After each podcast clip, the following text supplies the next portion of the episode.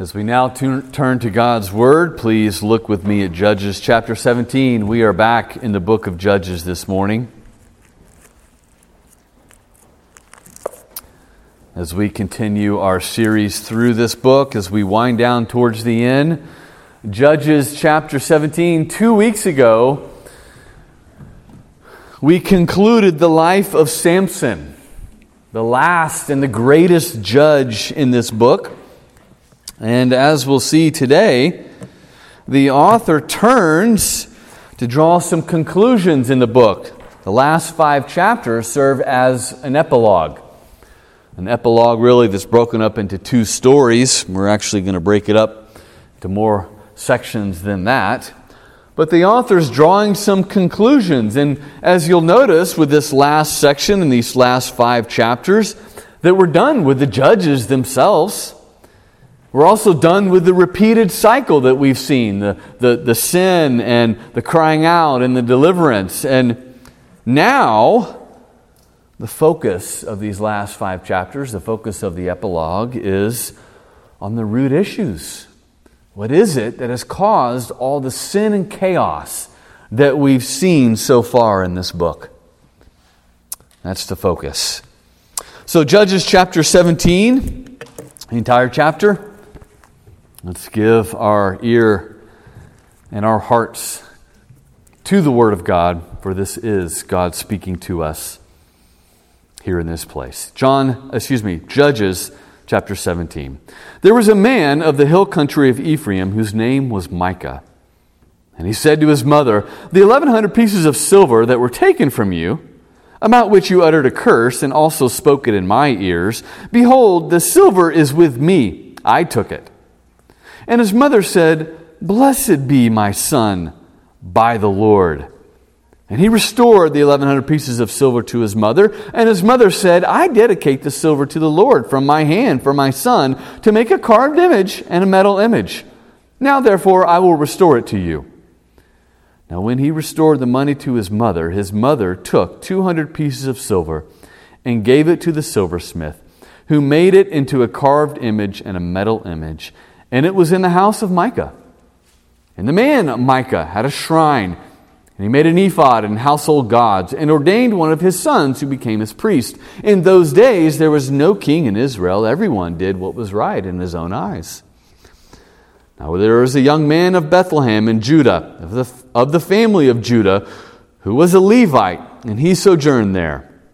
And the man departed from the town of Bethlehem in Judah to sojourn where he could find a place and as he journeyed, he came to the hill country of Ephraim, to the house of Micah.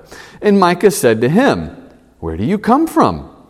And he said to him, I am a Levite of Bethlehem in Judah, and I am going to sojourn where I may find a place. And Aaron said, excuse me, and Micah said to him, Stay with me, and be to me a father and a priest, and I will give you ten pieces of silver a year, and a suit of clothes, and your living. And the Levite went in and the Levite was content to dwell with a man, and the young man became to him like one of his sons. And Micah ordained the Levite, and the young man became his priest and was in the house of Micah. Then Micah said, Now I know that the Lord will prosper me, because I have a Levite as a priest. Amen. This is God's word. Let's ask for God's blessing upon the preaching of it. Bow with me. Oh, Father, we are blind and ignorant and hostile to you and your word by nature. As we hear your word, we can only ask now that through your sovereign power and your goodness, that you would open our eyes, that you would soften our hearts, that you would enable us to taste and see that you are good. We pray this in the name of our great high priest, Jesus Christ. Amen. Well, if you were here back in October when we began this series, then perhaps you recall how I made the argument that Judges is important to us because although it takes place in a very different historical time and culture, the life setting is actually very similar to our own. Judges is very much like modern day America. And as such, it has a lot of things that it can teach us accordingly. It's just a, a perfect book for our day and age. For then, as well as now, everyone does what is right in his own eyes. However, as we've made our way through the book, perhaps, you know, the mythological character of some of the judges has caused us to forget this point a little bit. I mean, we've seen things in Judges that we normally don't see in our day and age. We don't normally see an army of 300 defeat um, 20,000. We don't normally see a man with an ox goad defeat 600. You know, I, I think, yes, uh, the leader in our land, Donald Trump, may have strange hair, right? But it's nothing like the, the magical flowing mane of Samson, which enables him to, to kill a thousand Philistines with the jawbone of a donkey or, or carry the, the gates of the city 40 miles uphill. Some of the aspects of the judges are so extraordinary. It's easy to lose sight of how similar things are now as they were then, and just how relevant those things that we see in Judges are to our own day and age right now. Well, in many respects, I think that's why, in some respect, that the author now turns to conclude the book with this epilogue. An epilogue that doesn't speak about the judges at all. Look at how it begins in 17, verse 1. There was a man of the hill country of Ephraim. A man. Just a man. That's who the epilogue, that's who the focus now turns to. Just a normal, everyday, run of the mill Israelite. That's what the author now turns to focus on. And he does this because he wants us to see that you know, all the things that are going on were not just prevalent among the leaders of the land, but were there in the people on the ground as well. This man, as well as the man that, that opens chapter 19, kind of serve as a representation of the typical Israelite, a representation of what the people were like as a whole. And it shows us that the problems, that the moral chaos, that the evil were not just among the leaders, but were among the everyday, normal Israelite as well. So, what is it then that we see here in chapter 17? What is it that is so relevant to things in our day as we come to this man? Well, I've entitled the message after Frank Sinatra's famous song, I did it my way. I signed that title, which uh, I got from a commentary. It was not original with me, uh, it was framed a little bit differently, but uh, I, I assigned that title because it captures not only the essence of Judges chapter 17, but it captures the essence of why this chapter is so relevant to us in our day as well. There's perhaps no voice in our culture so strong as I am free to make my own decisions.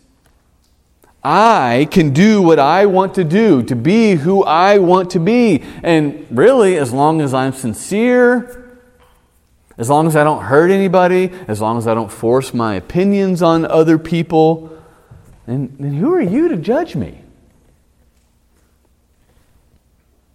And perhaps the most frightening aspect of this worldview is that it's not just limited to the secular world unbelievers alone, but this is prevalent in the church as well, which makes it all the more dangerous.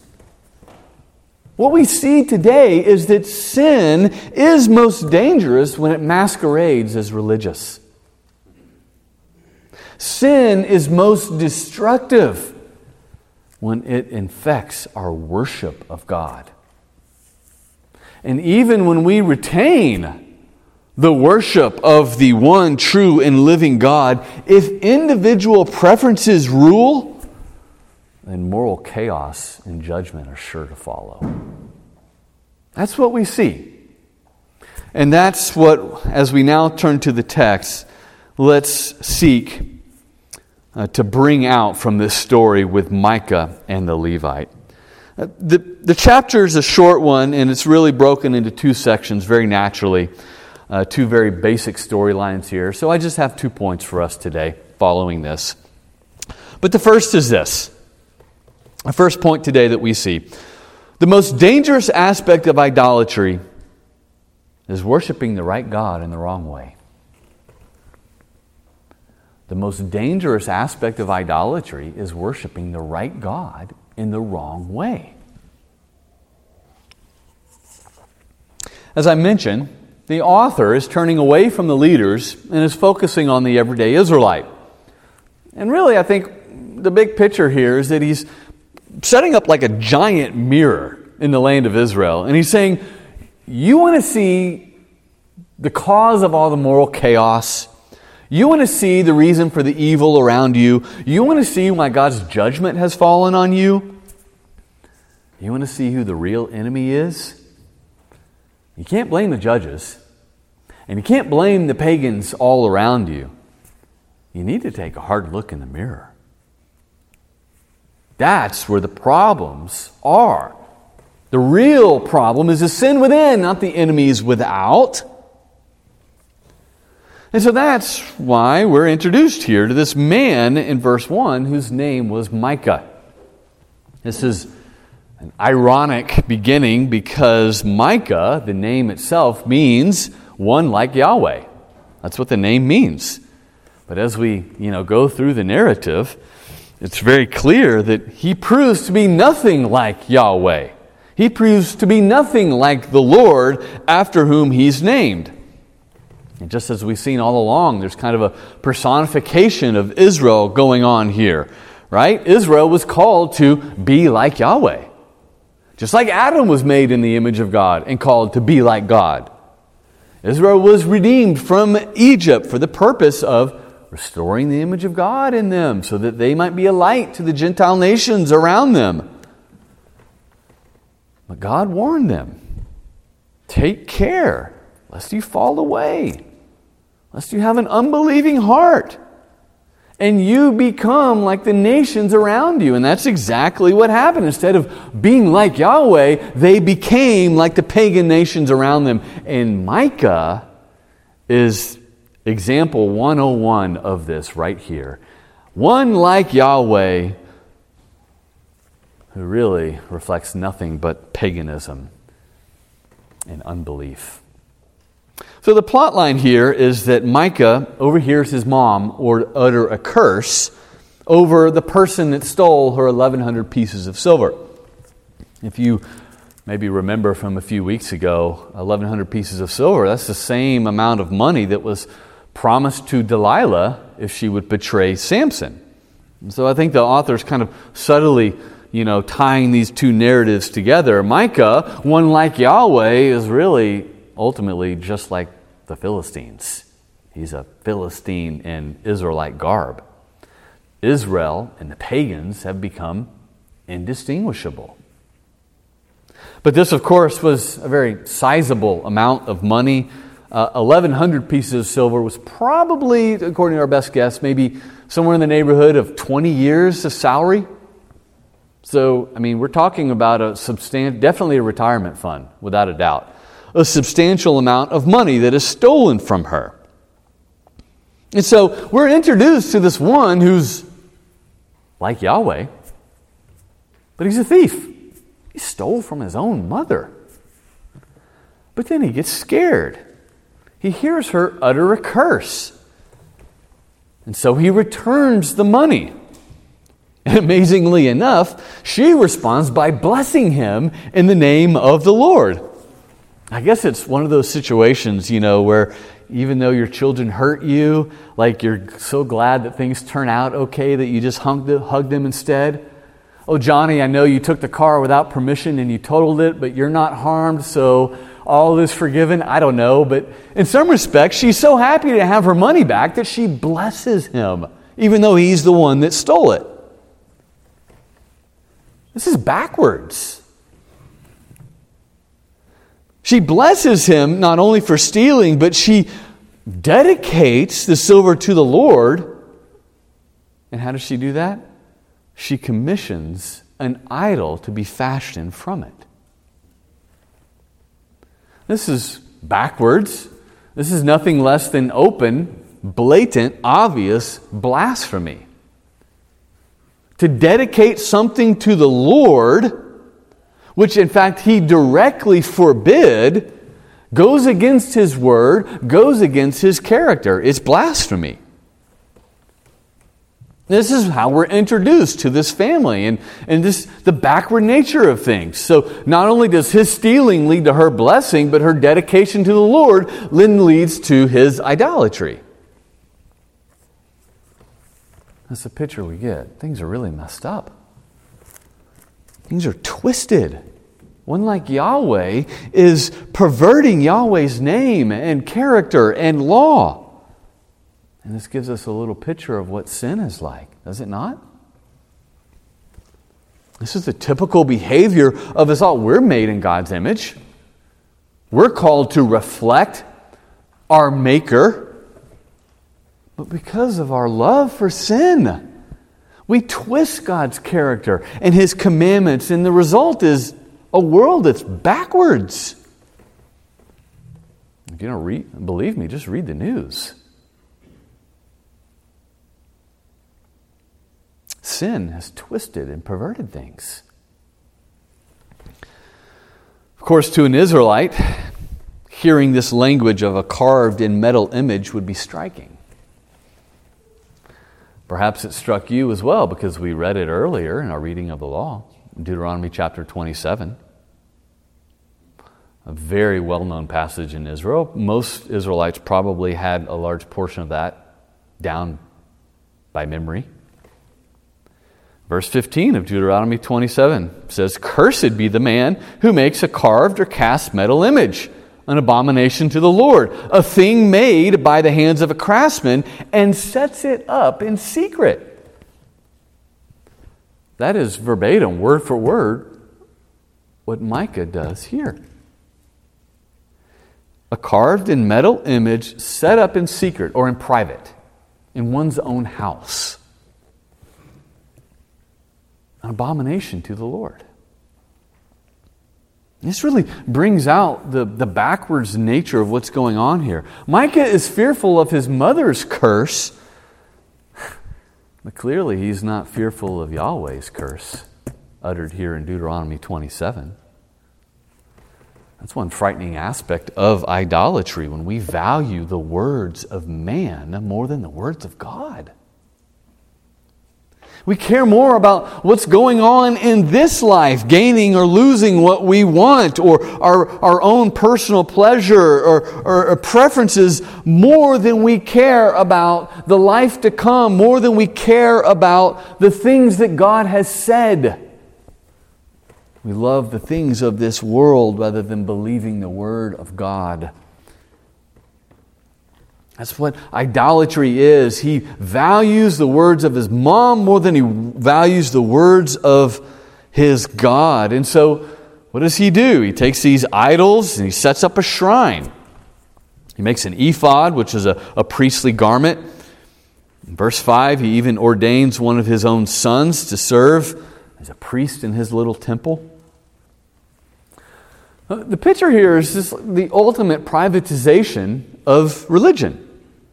The epitome of, of picking and choosing pers- by personal preference aspects of the faith that he desires, that he wants. And just think about the logistics here. Um, with Micah's having his own little shrine and his own little priest, he doesn't need to travel to the temple, the tabernacle. He doesn't need to go through the, the real priesthood.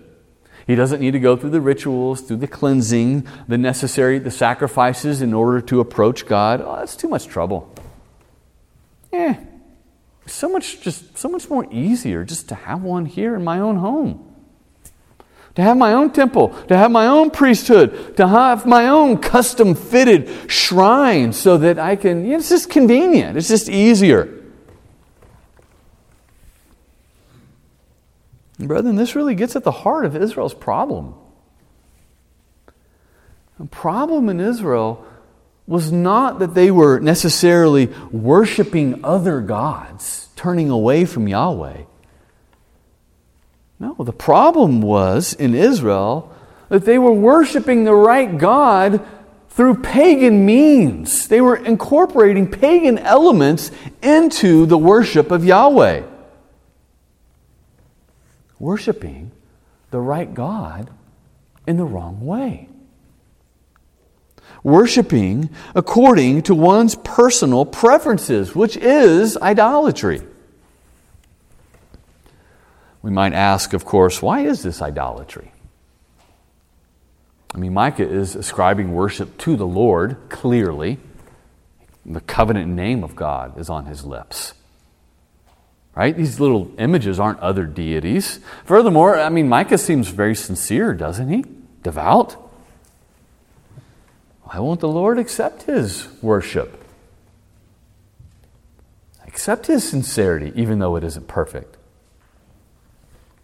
Well, of course, one answer to that is that Micah is directly disobeying the Lord. It wasn't as if God wasn't clear in his word. Micah just chose to, to disregard it.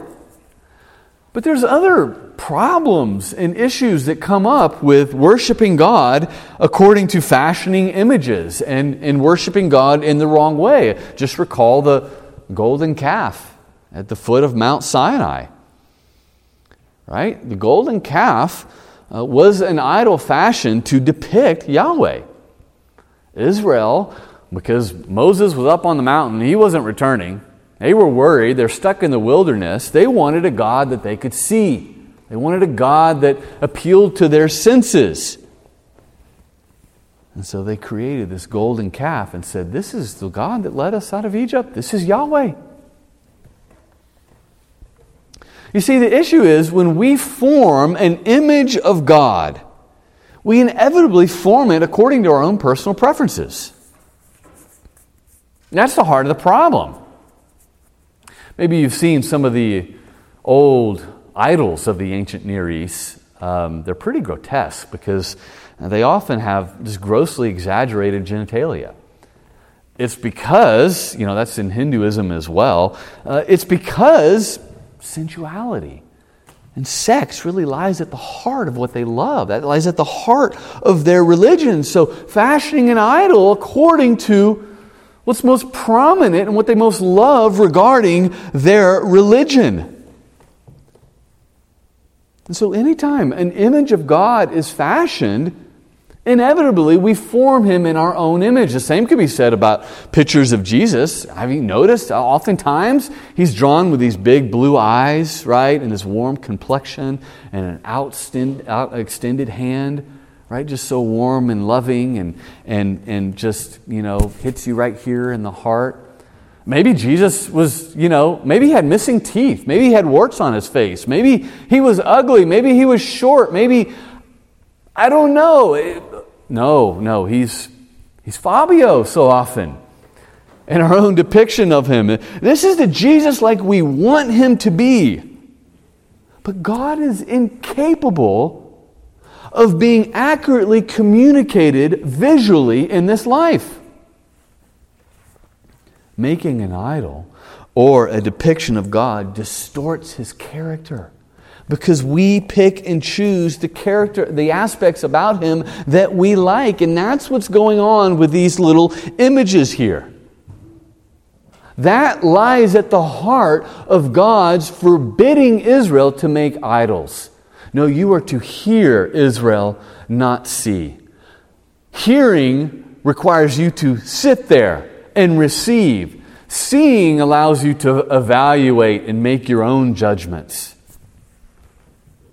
And that's why the commentary here in verse 6 is all of this is a result of everyone doing what is right in their own eyes. Israel's religion had become a religion of personal preference. They adopted the aspects of Yahweh that they liked power, provision, blessing, but they discarded aspects of Him that they didn't like holiness, demand for strict obedience, purification in order to enter his presence, the call to live not by sight but by faith, trusting and waiting on him. They had fashioned Yahweh into an idol.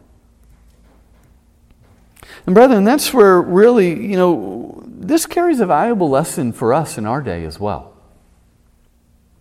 Everyone doing what is right in our own eyes? Uh, that's a, that's a badge of honor in our culture. That's something to be praised. Be who you are, right? Be true to your inmost self. Don't let anybody tell you what to do, where to go, how you should live. Don't let anybody judge you. Only God can judge you. There's nothing more American than this, right? And furthermore, could you think of anything more descriptive of the American church as well? Sad to say. Micah's makeshift shrine certainly is primitive in form, but in substance, this is going on in churches all around us. All around us. Many in our day pay no regard how God commands us to worship Him. They worship Him according to personal preference. Many in our day don't care how Jesus said, narrow is a path that leads to life, high is the calling to follow me. The commands of God for personal holiness and obedience are serious. No, there's churches all around us that really just want to make things as easy as possible on you. Let's do a survey of what people want, and we will give it to you. No judgment. This passage, in many respects, ought to be a wake up call. It ought to be a wake up call for, for the church uh, in America today and how worship and how the house of God has so often been framed and molded to cater to the masses of what we want rather than what God wants. However, though, at the same time, I do want to be honest with this here. And I want to be consistent. Eh, the fact is, I, you're not here today because you're looking for fog machines, right? You're not here today because you want to worship God through an image, right? You're not here today because CRBC is the place where your, your senses are going to be catered to and pleased. I mean, let's be honest, right? It's clear in our doctrinal standards. We believe the only proper worship that is offered to God is that which He prescribes in His Word. We hold this firmly. It is a core of our conviction. It's the core of why we do everything we do in our liturgy here. But the question must be raised then does that mean that we are innocent of these sins? No, it doesn't. Yes, it is true that no matter how sincere we are, our worship is false worship if we are not worshiping according to His Word. But you know, the flip side is true as well. It doesn't matter how obedient our worship is, if we're not sincere, that's false worship as well. We may not be molding worship according to our own personal preferences here, but think about other ways that we form God in our own image. We avoid or reject certain passages of Scripture that we don't like. We emphasize certain truths that we like and we let others slide. We emphasize certain sins. These are unacceptable, but these sins over here, these are, these are okay in the church. We're not going to make a big deal about this. We emphasize certain aspects of, of God's nature. We emphasize His love and His compassion at the expense of His holiness or justice. Or vice versa, we're all about holiness and wrath and justice and condemnation, but we forget grace and mercy and long suffering and patience. And we say things like, well, this is what God's word means to me. This is how I obey this passage. Well, my God would, would never demand this of anybody. This is more subtle ways that we too form God in our own image, that we too worship God in the wrong way.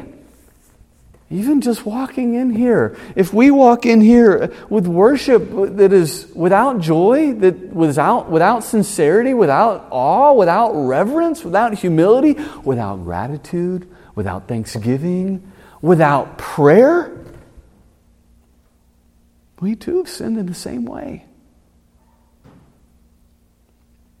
The truth is, there are many things that we can do, that we often do, that can lead us to worship God in the wrong way. Chiefly among them, I think in our circles, is going through the motions when our hearts are far from Him.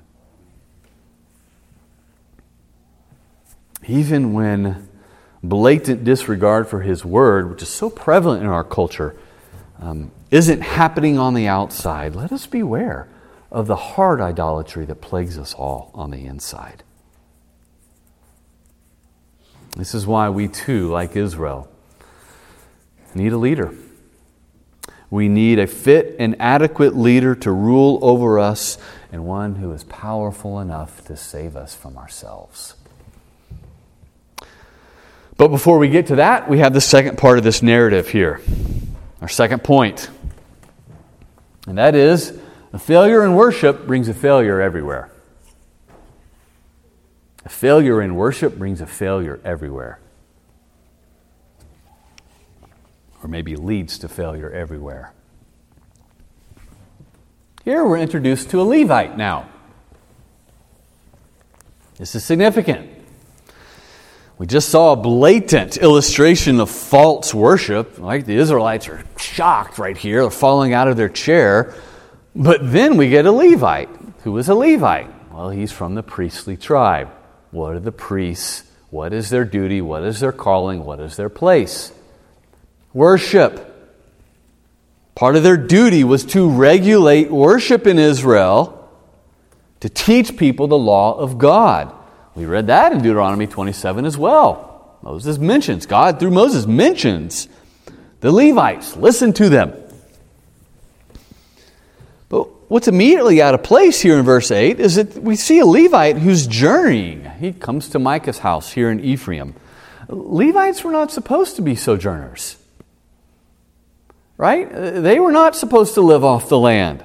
They were to stay in the area that the Lord allotted to them and serve as priests to the Lord. And the Lord was to be their inheritance.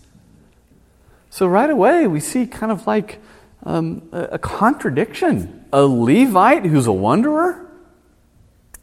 A Levite who's not content, clearly, with God's calling upon his life? A Levite who, as it's clear, is walking around looking for whatever is right in his own eyes. Micah sees this as an opportunity. He says in verse 10 Stay with me, be a father to me and a priest to me, and I will take care of you. This will be a great relationship. You serve me spiritually, I'll serve you phys- uh, uh, provisionally. The Levite is content to dwell there. He became like one of the man's sons, and Micah ordained him there to be a little priest in his little temple. This is all playing into what will happen in the next chapter, which we'll get to next week. But for right now, this just should be obvious. This is a blatant rejection, outright, of God's word. The ordination of a priest by Micah, a priest in this little shrine, a Levite of all people. You know, perhaps we might excuse Micah for being a little bit ignorant, but the failures of the Levites, that, that's significant. That has huge ramifications. And this is what the author is showing us that Israel's failure at the heart of it lies in its worship. Micah, the everyday Israelite, had failed in the area of worship, but the real culpability lies with the Levite. And yet, the kicker of all this is what Micah then says in the last verse. Now I know that the Lord will prosper me, verse 13, because I have a Levite as a priest. Micah here clearly is concerned with prosperity. That's his focus. That's what he wants. And you know, the truth could be truth, truth be known, the same could be said about the Levite as well. He's wandering around accepting payment from Micah to serve as priest. This is an act of rejecting the Lord uh, who was his true inheritance. He's using the priesthood as a means to capitalize financially. In fact, that happens again in the next chapter. It's his desiring for prosperity that overrules and supersedes his calling by God. Just a side note here again, we see in both the Old Testament and the New Testament, greed and love for money is a sure mark of a false teacher. But a failure among the spiritual leaders, whether we're talking about the spiritual leaders in Israel or spiritual leaders in the church, has far reaching ramifications and effects. If the Levite was out for prosperity, how much more so will be the people? If the Levite isn't concerned about true worship, it's never going to happen among the people. Here in verse 13, Micah knows that the uh, Levites were special and set apart by the Lord. He knew that the Lord liked Levites. But again, we see another utter failure of Micah to understand and to know the nature of the God that he served. He's trying to use God to get what he wants in life prosperity. This is piety as a means for gain. This is an attempt to manipulate God so that he can get what he really wanted in life. This is an attempt to reduce God to someone who can be contained and controlled like an idol. And, brethren, this is the polar opposite of true faith. Opposite of true faith. You know, and we see this uh, again in our culture as well. We've all seen the TV preachers. We're familiar with the prosperity gospel, with the health and wealth gospel. Sow your seed and God will bless you, right? Say the magic words and God will heal you. Be faithful to tithe and God will pour out blessing upon you financially. We even see it in calls to submit and obey, and God will bless your life and make things work out for you. There's nothing new under the sun. The false gospel, the prosperity gospel, the false health and wealth gospel has been around for ages. And that's what we see here with Micah as well. But again, though, eh, we may not listen. Most likely, none of us listen seriously to the health and wealth and televangelists who proclaim this message. But isn't it also easy for us to stumble in these ways as well? Do we believe that our faithfulness will merit or compel God to show us material favor? Do we think that because we're careful with our doctrine, careful with His Word, careful about worship, that God's going to keep bad things from happening to us? Oftentimes we act like it, don't we? How do we respond when life gets difficult? When suffering comes, when things don't go our way, do we find ourselves thinking, Really, Lord, after all I've done for you, I'm not like one of those guys out there. I deserve better.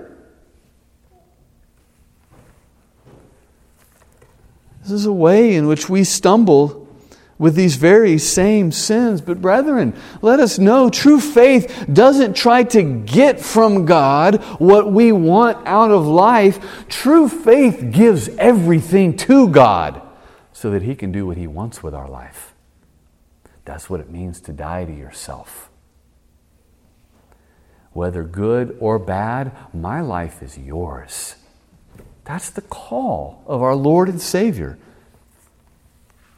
And true piety isn't going through the motions to appease God. True piety flows out of a heart that is deeply convicted, deeply convinced that God is worthy, infinitely worthy of all of our worship and service and love simply because of who He is, no matter what we may or may not get in return. This episode with Micah and the Levites shows us the depth of the problem in Israel. The priests had failed to do their job and maintain pure worship. The people had false notions about the character and nature of God. not to mention their own sinfulness. And this chapter is like a giant billboard set up. Israel, see that all the, the sin and chaos and the depravity of this land, all is flowing out of your distorted and false worship. A failure in worship leads to a failure in everything. Let us mark it down. Your Christian life will never rise above the level of your worship. And who we worship can never be separated from how we worship. The two always go hand in hand. I mean, just as a personal diagnosis here, when was the last time you, struggling with sin, took a hard look at your worship? When was the last time, with besetting sin, with difficulties, with struggles, that you evaluated your worship and your approach? This is what this passage is calling us to do. Because a failure in worship leads to a failure everywhere. Well, brethren, I want to draw this all to a conclusion and leave us with something to walk away with this morning. What does this have to do with us? I mean, we've made application here and there throughout, but obviously, I hope you do see uh, that we can see some of the excesses of these sins out there, but that we too need to be vigilant and that we need to be on guard as well because of how these sins uh, uh, so often are cultivated within our own hearts as well. You know, I heard someone say the other day about a Reformed church. They said, Oh, they, they sure acted like they had all the answers. They do act like they have all the answers. But when I got, on, got in there, I saw that they are just as messed up as everybody else. You know, let it never be known. Let it never be said of us here that we think we have all the answers. We have strong convictions, but we don't have all the answers. We are dependent upon the grace and mercy and love of our God as well. And the fact is, really, you and I are not capable, in and of ourselves, of worshiping God perfectly. It's not possible. If you know anything about your own heart, you know this is not this is true. If you know anything about the struggles, even just sitting here this morning, you know how this is true. You know there's always a gap between what we believe with our lips, confess, and what we practice and cultivate in our hearts. But our hope is that though we may not have perfect worship, you know what we do have? We have the antidote that the divine author here in Judges points to as a solution to this problem. It's skipping ahead just a bit, but look at the very next verse in chapter 18, verse 1. In those days there was no king in Israel. The author is saying Israel needs a king to regulate right worship. Israel needed a leader to open up for them access into the Holy of Holies. Israel needed a ruler to subdue not just their enemies out there, but their enemies in here. And all of this points to our perfect Savior, ruler, and King, the Lord Jesus Christ, the head of His church. Jesus is the true Micah, one like Yahweh, the Son of God. Jesus came and through his life and through his death and through him giving the Holy Spirit, pouring it out upon our hearts, he purifies our worship so that we can worship him not just in truth, but in spirit and in truth. Both go together and are inseparable. Jesus is the one who not only accomplished our eternal salvation, but he's restoring the image of God in us so that we too become little Micahs through faith, reflecting the image of our God. Jesus, too, is the one who leads us into our true calling so that we're not a wandering Levite, as it were, but we can stand confident in our, inter- in, in our eternal inheritance and forgiveness, knowing that we are salt, that we are light, that we are obedient, that we strive to perfect holiness in the fear of God, not to gain His favor, but because we already have His favor. And, brethren, it's when we get this, when we understand these truths about the gospel and what Jesus is doing in and through us, even though we may still mourn our impure worship at times, this fuels our worship like nothing else.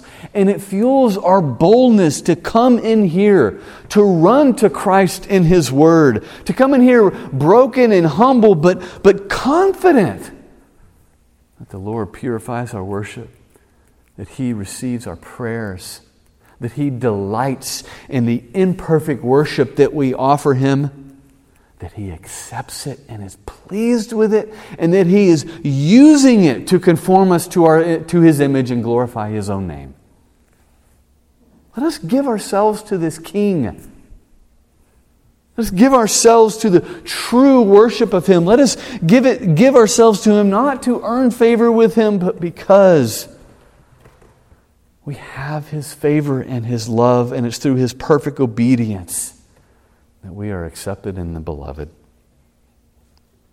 This is the glorious truth of the gospel and the hope that we have in Jesus Christ. We aren't sufficient in ourselves, our sufficiency is in Him. Let us never forget that. Well, may God give us grace to believe these things, to practice these things, to conform our lives according to his image, to the glory of his name. Let's pray.